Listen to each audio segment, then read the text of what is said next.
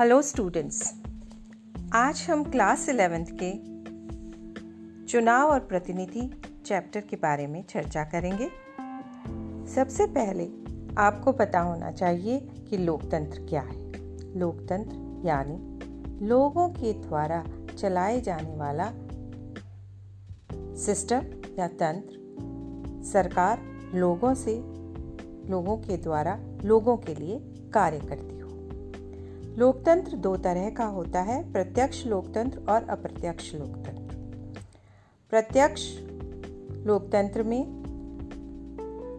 लोग एक साथ इकट्ठे होकर कोई भी फैसला लेने के लिए हाथ खड़ा करके बहुमत देते हैं और फिर फैसला ले लिया जाता है।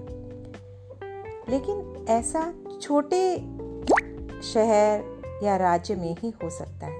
बहुत बड़ी जगह में ऐसा होना संभव नहीं। है दूसरा है, अप्रत्यक्ष लोकतंत्र। यहाँ पर, जहाँ पर विशाल जनसंख्या, बड़ा देश होगा, वहाँ पर इकट्ठा लोगों को करके कोई फैसला लेना तो बहुत मुश्किल काम है। तो वहाँ पर लोग अपने प्रतिनिधि चुनते हैं और उनको सरकार में भेजते हैं और सरकार फिर कार्य करती है।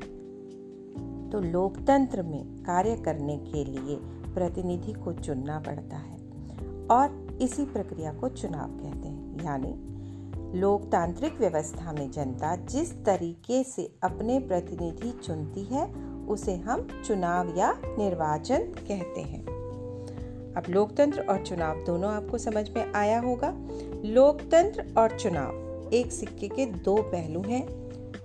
लोकतंत्र चुनाव के बिना अधूरा है तो चुनाव लोकतंत्र के बिना महत्वहीन है। भारत में जो चुनाव व्यवस्था है, उसके नियम कानून जो है, उनका काम हमने विधायिका को दिया हुआ है। यानी कैसे चुनाव होना है, कुछ कैसे नियम बनने हैं, कैसे कानून व्यवस्था रहेगी, वो सब काम विधायिका करती है। और चुनाव आयोग का गठन, उसकी कार्यप्रणाली, कौन चुनाव लड़ सकता है, कौन मत दे सकता है, ये सब जो है जो संविधान में चुनाव व्यवस्था लिखी गई है, उसमें साफ़ साफ़ लिखा गया है। तो भारत में स्वतंत्र और निष्पक्ष चुनाव करने के लिए चुनाव आयोग का गठन किया गया है। चुनाव आयोग में एक मुख्य चुनाव आयुक्त होते हैं और दो अन्य चुनाव आयुक्त होते हैं, यानी ये तीन लोग हो गए। हमारे देश के प्रथम चुनाव आयुक्त श्री सुकुमार सेन थे। चुनाव आयुक्त का, की जो नियुक्ति होती है, वो हमारे राष्ट्रपति करते हैं। और मुख्य चुनाव आयुक्त का कार्यकाल छह साल या पैंसठ साल।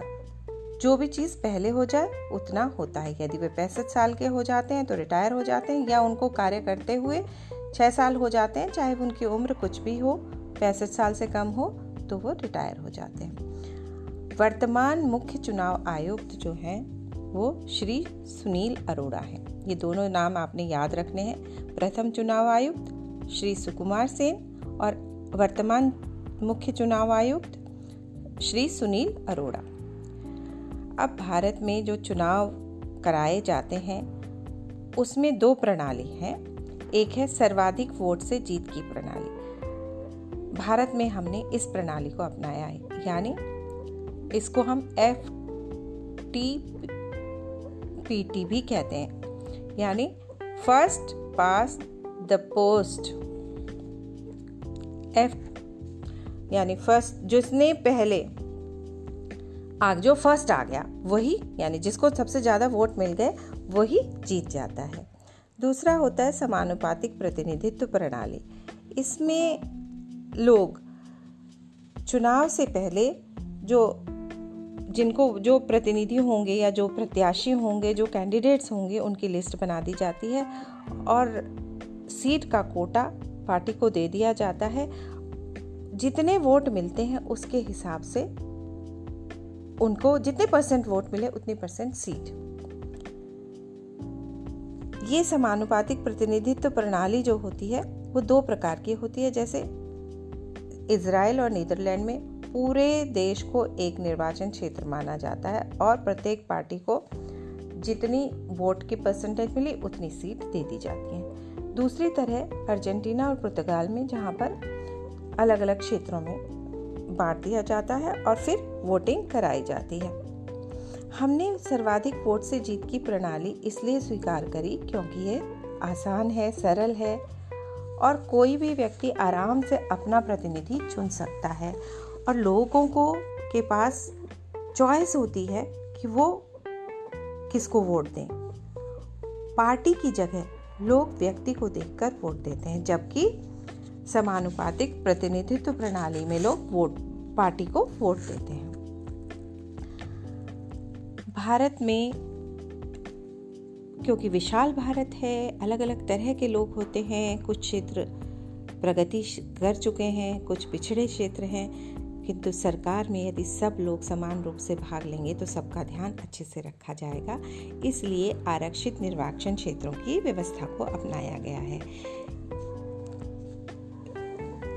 इसे हम निर्वाचन क्षेत्रों का आरक्षण भी कहते हैं।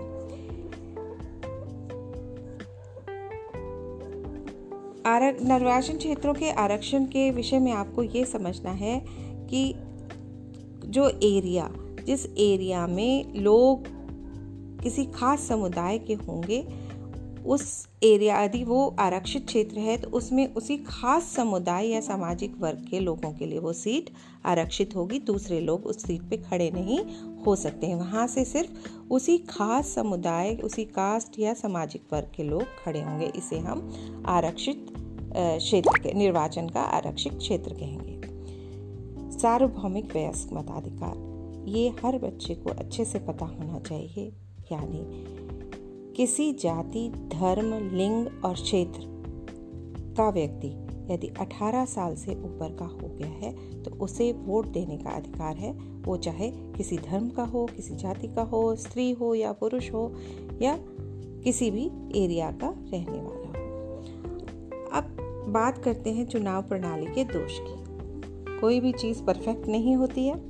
हमारे देश की जो चुनाव प्रणाली है, उसमें भी कुछ कमियाँ हैं। जैसे पैसा बहुत बड़ा देश है, लोग बहुत पैसा खर्च करते हैं तो पैसा बहुत ज़्यादा खर्चा होता है, जो कि देश के भले के लिए नहीं। है पार्टीज़ अपने मतलब के लिए, अपने लालच में वोटों को खरीदना खरीदते हैं, जो कि गलत बात है। झूठा प्रचार करते हैं। सांप्रदायिकता, यानी एक दूसरे से भेदभाव करा के लड़ाई झगड़ा कराते हैं ताकि हम जीत जाएँ।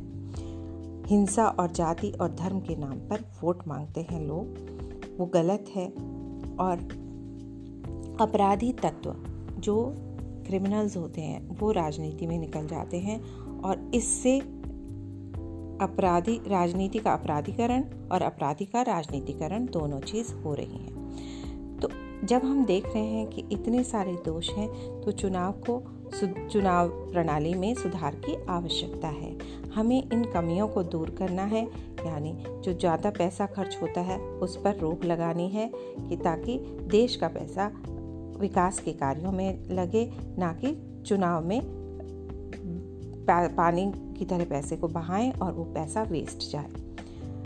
वोट खरीदने की जो आदत है उसे ख़त्म कर देनी चाहिए, अपराधी को टिकट नहीं देना चाहिए, झूठा प्रचार करने वालों को सज़ा मिलनी चाहिए, जो दंगा फसाद कराते हैं, उनको, उन पर रोक लगानी चाहिए। और जिस किसी के ऊपर भी केस होता है, उसको चुनाव लड़ने के लिए, उसको चुनाव के लिए टिकट नहीं मिलना चाहिए। उम्मीद है आपको ये चैप्टर समझ में आया होगा। आप इसे बार बार सुने और फिर समझने की कोशिश करें।